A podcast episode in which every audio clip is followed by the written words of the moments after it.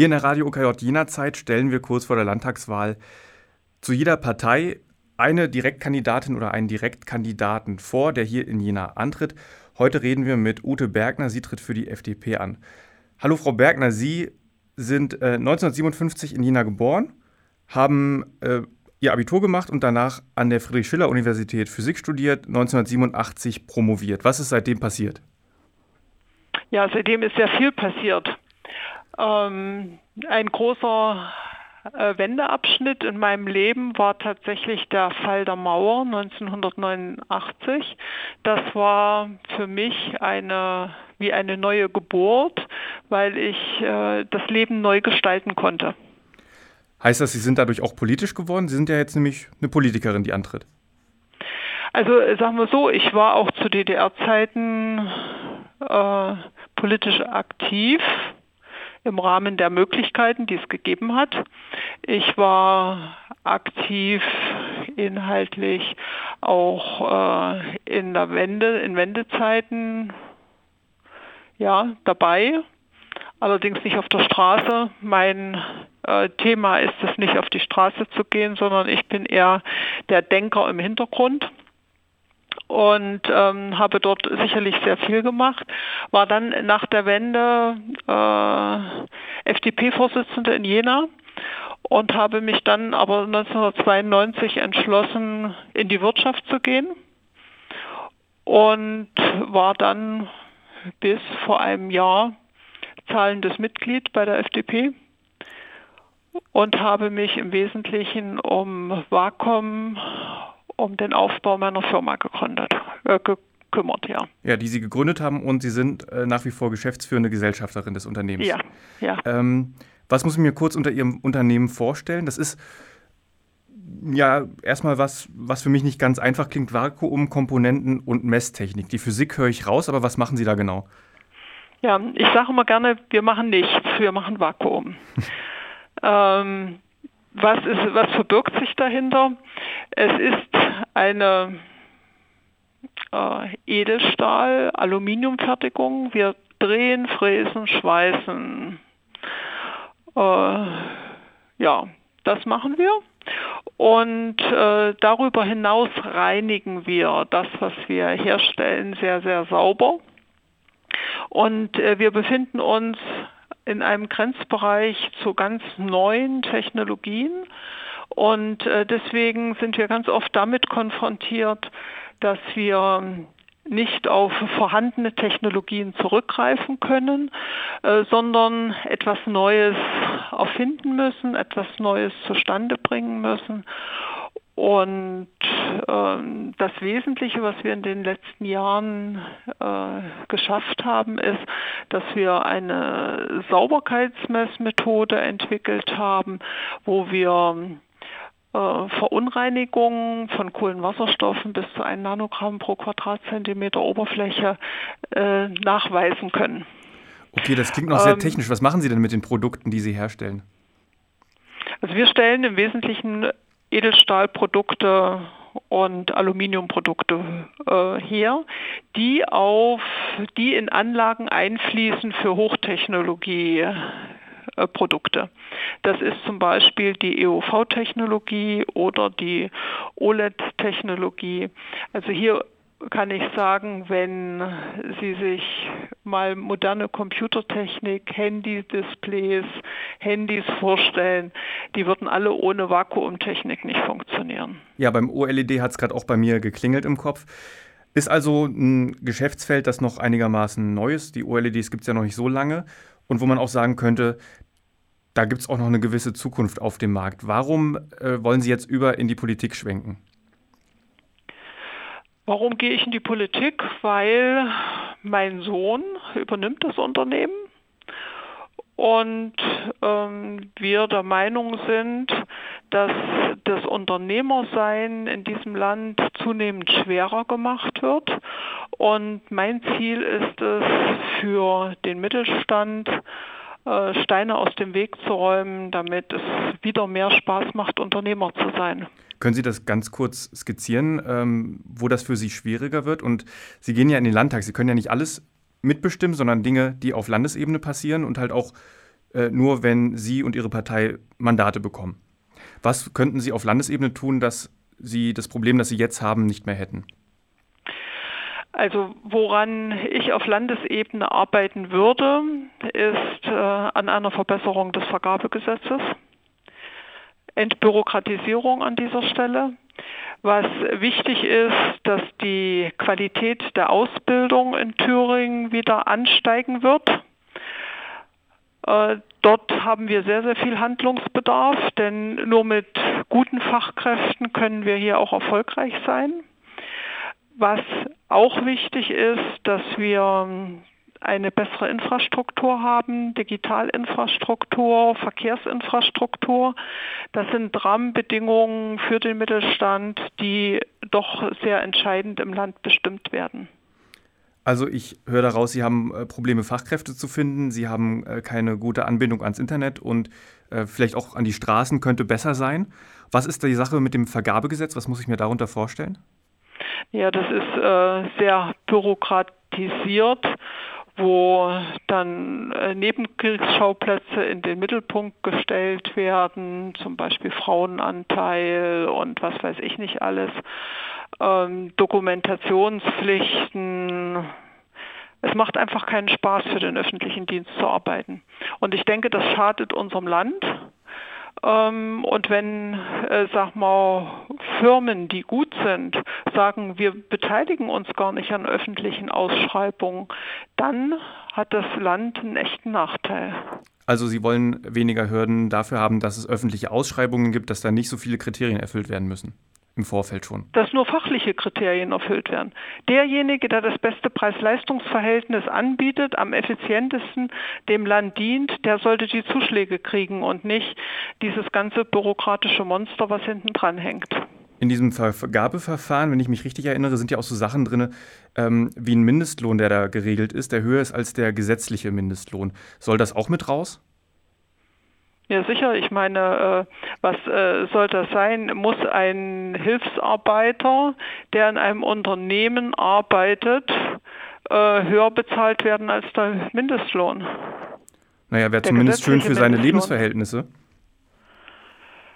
Ähm, ich muss Ihnen sagen, es zählt Leistung, was ich einbringe, was ich gebe. Ich bin die Letzte, die sagt, Leute sollen nicht nach Leistung bezahlt werden und sollen nicht gute Lebensbedingungen haben. Nur, wir dürfen uns nicht durch äh, künstliche Rahmenbedingungen äh, von der Wettbewerbsfähigkeit abschießen.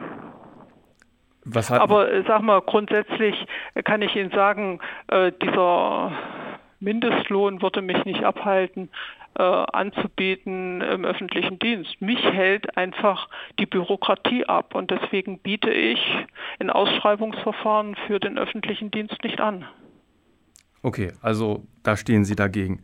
Ähm, einfache Unternehmensgründungen sind auch noch Teil des FDP-Wahlprogramms. Inwieweit kann man das auf Landesebene regeln? Äh, regeln ist wahrscheinlich weniger äh, die Sache. Ähm, wir haben ja von der FDP aus gesagt, wir möchten Gründern mit einem einjährigen Monatsstipendium von äh, 1000 Euro unterstützen, weil die, unter, die Gründungsphase eine sag mal, sehr schwierige ist. Das ist aber nicht das Einzige, was äh, Unternehmensgründungen fördert, sondern ich muss grundsätzlich wieder von dem Denken wegkommen, alle Leute in versicherungspflichtige Jobs zu bringen. Wenn ich alle in versicherungspflichtige Jobs bringen will, dann sage ich automatisch, ich möchte weniger Unternehmer und Selbstständige haben. Und dann brauche ich mich nicht zu wundern, wenn Unternehmensgründungen äh, zurückgehen. Aber was heißt denn das jetzt konkret, ähm, diese, diese Sache zu kippen, mit mehr Leute in äh, sozialversicherungspflichtige äh, Jobs zu bringen? Ich dachte, da geht es doch immer darum, äh, Menschen eine Arbeit anzubieten, von der sie gut leben können, sodass das Gehalt hoch genug ist, dass sie in diese Sozialversicherung fallen und dass es nicht äh, Niedriglohnjobs sind.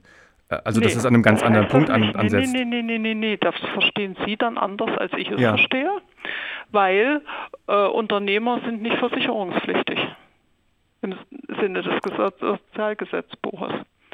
Und äh, da wird einfach suggeriert, ey, warum bist du so dumm und gründest ein Unternehmen?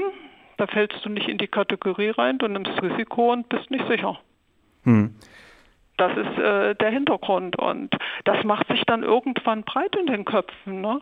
Und äh, ich muss Ihnen auch sagen, wenn ich ein junger Mensch wäre, wenn ich einen bezahlten Job kriege, wo ich auch ganz viel Freizeit bezahlt kriege, warum soll ich dann Unternehmer werden? Aber was spricht denn gegen gute Arbeitsbedingungen? Ich spreche nicht, ich habe nie gesagt, dass es keine guten Arbeitsbedingungen geben soll. Also, also, also was meinen Sie da jetzt? Arbeitsbedingungen sind für mich andere Sachen als ein versicherungspflichtiger Job. Genau, ja, aber Sie haben ja gerade gesagt, ähm, dass Arbeitsplätze, bei denen ich Freizeit bezahlt bekomme, äh, dagegen sprechen, dass man in die Unternehmensgründung geht. Äh, jetzt weiß ich aber nicht, was gegen Arbeitsplätze spricht, die auch Freizeit mitbezahlen, weil das ist ja für mich als Arbeitnehmer auch gut. Ja, bloß in der Freizeit äh, mache ich ja keinen Mehrwert. Das ist richtig, ja. Aber das sind ja, ja, das sind ja Arbeitsbedingungen, die irgendwie gegenseitig ausgehandelt werden.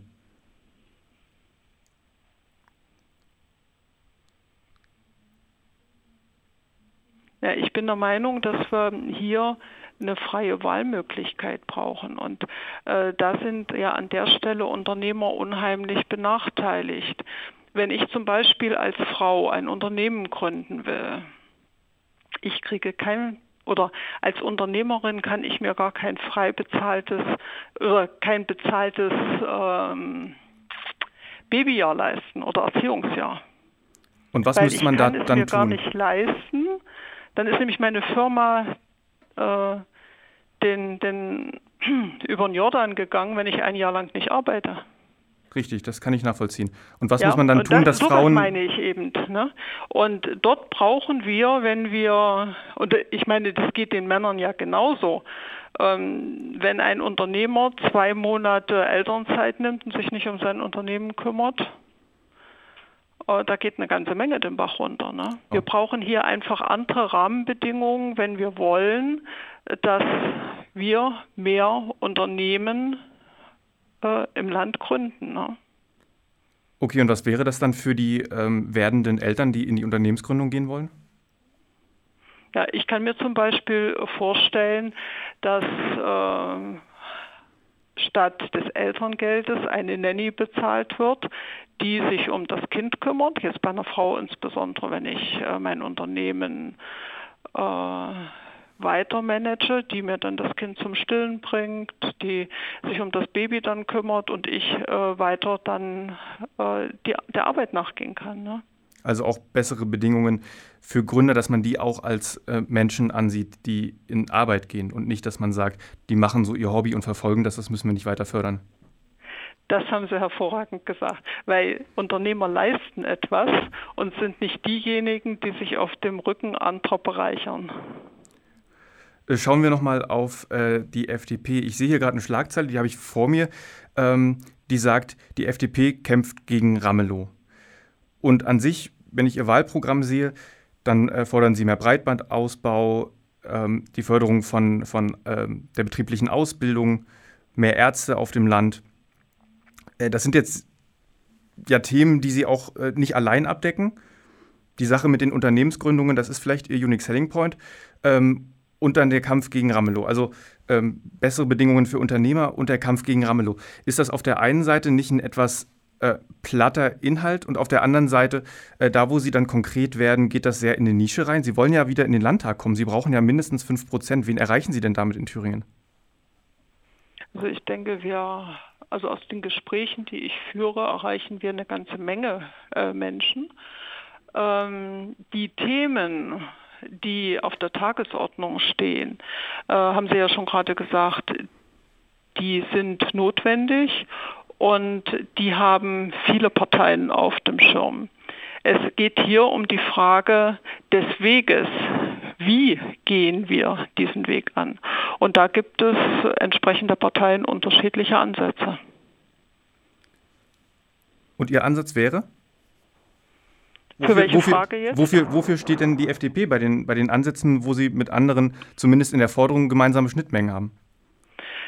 Ähm, ich muss Ihnen sagen, FDP steht für vernünftige Ansätze, für Vernunft. Wir stehen für Marktwirtschaft, sozial und ökologisch. Äh, Frau Bergner, aber Vernunft ist ja keine politische Kategorie. Das behauptet ja jeder von sich. Ähm, also woran mache ich denn fest, Vernunft, dass etwas vernünftig ist? Wenn ich ist? Ihnen Vernunft untersetzen darf, äh, dann muss ich Ihnen sagen, es ist pragmatisch, zielorientiert und lösungsorientiert. Aber das würde jetzt immer noch jede Partei von sich behaupten. Äh, nehmen wir mal ein Beispiel. Ähm, Umweltpolitik. Ich bin der Meinung, wir müssen hier äh, ganz klar daran arbeiten, dass wir unsere Umwelt in unserem Umkreis verbessern. Dort brauchen wir kluge Lösungen, wo das Wissen der Menschheit eingesetzt wird. Zum Beispiel setze ich mich dafür ein, äh, oder ich habe eine Baumpflanzkampagne ins Leben gerufen. Thüringenpflanz.de gibt es eine Webseite von mir. Und ich freue mich, dass das mittlerweile von allen Politikern aufgegriffen wird, auch von vielen Menschen angenommen wird. Weil das ist für mich eine sehr sinnvolle Aktion, weil wir uns bewusst werden müssen, dass Bäume unser, unsere Lebensbedingungen verbessern. Eine andere Geschichte, und da unterscheiden sich dann auch viele Parteien dann gar nicht mehr, ist, äh, wir brauchen ein besseres äh, Schienensystem oder die bessere Nutzung des Schienensystems, was wir in Thüringen haben. Äh, deswegen stehe ich zum Beispiel für eine S-Bahn von Kalla nach Hamburg. Und das sind Sachen, die machbar sind, wo ich auch Ansätze sehe, wenn ich im Thüringer Landtag bin, dass so etwas umsetzbar ist. Und hier ist aus meiner Sicht wirklich der politische Wille gefragt. Und da haben Sie jetzt gerade gesagt, dass Sie da äh, Gemeinsamkeiten und Schnittmengen äh, zu anderen Parteien sehen. Ähm, für eine Partei, die jetzt aber, wo sich Leute fragen, ähm, soll ich die jetzt wählen? Habe ich überhaupt eine Chance, dass dann äh, das Kreuz, das ich mache, auch im Landtag ankommt? Ist das doch aber schwierig äh, zu verkaufen. Da muss ich doch irgendwas, muss ich doch irgendwas sagen. Ähm, wählt uns, dann bekommt ihr nämlich, keine Ahnung, in der Verkehrspolitik beim Ausbau der Schiene äh, Folgendes, was die anderen nicht anbieten sie bekommen etwas, was wirklich umgesetzt wird. Ich äh, kann Ihnen sagen, ich als Bürger, also ich muss Ihnen ja sagen, bis jetzt bin ich ein normaler Bürger in diesem Land. Und ich habe immer nur wahrgenommen, dass man sich bemüht, man möchte etwas lösen, aber die Lösungen kommen dann nicht wirklich.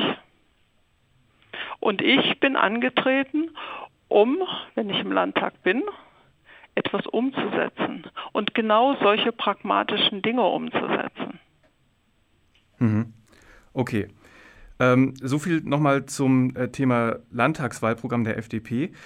Ähm, mir ist gerade aufgefallen, am Anfang wollte ich noch, ähm, als wir über Ihre Person geredet haben, noch über was anderes reden. Ich habe ein bisschen Recherche gemacht, damit ich Sie auch vorstellen kann. Ja. Ähm, und habe gefunden, äh, dass Sie äh, eine Wikipedia-Seite haben. Wussten Sie das? Ja.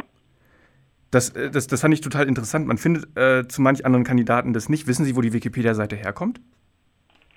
Ja, die habe ich gestaltet. Die haben Sie gestaltet. Ja. Ähm, die Wikipedia-Seite wurde jetzt in den letzten Tagen gelöscht, weil äh, gesagt wurde, die ist nicht relevant genug. Haben Sie versucht, mit der Wikipedia-Seite Wahlkampf für sich zu machen? Nein. Okay. Aber, Aber dass die gelöscht worden ist, das muss ich mir nochmal angucken. Das äh, ist mir noch gar nicht zur Kenntnis gegangen. Ja, in der Diskussion stand äh, die Wikipedia-Seite. Ähm, dadurch, dass es sie jetzt nicht mehr gibt, muss ich mich jetzt auf meine Erinnerung verlassen.